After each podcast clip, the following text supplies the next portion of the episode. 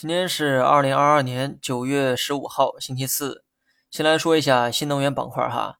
我呢一直强调，新能源是短期的风向标，这里呢聚集了太多的热钱，所以说新能源的走势几乎就决定了市场走势。那么有人呢可能会问，为什么市场不去寻找其他热点呢？不是市场不想找替代品，而是找不到。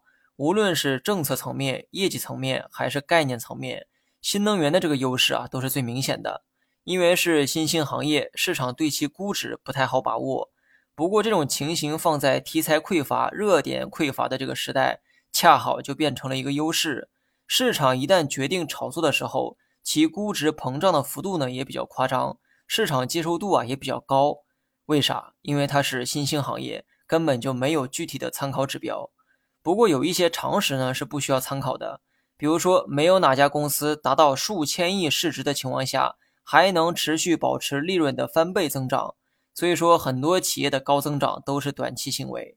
这个呢，不是说新能源今后没有成长性，而是目前的这个成长性明显被高估了。好在板块呢已经出现了不小的跌幅，不过呢还没有到产生性价比的时候，所以呢建议大家多等一等，未来呢一定还有机会。市场大跌讲板块啊也没啥意义。毕竟多数板块做不到独善其身，大盘午后的走势呢非常有意思，反弹的走势像极了试图挽回爱情的模样，只可惜最后还是没能挽回三千二百点。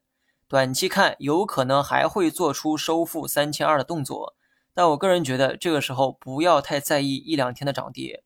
从趋势来看，重心已经开始往下走，今天的断头铡刀击穿了很多人的成本线。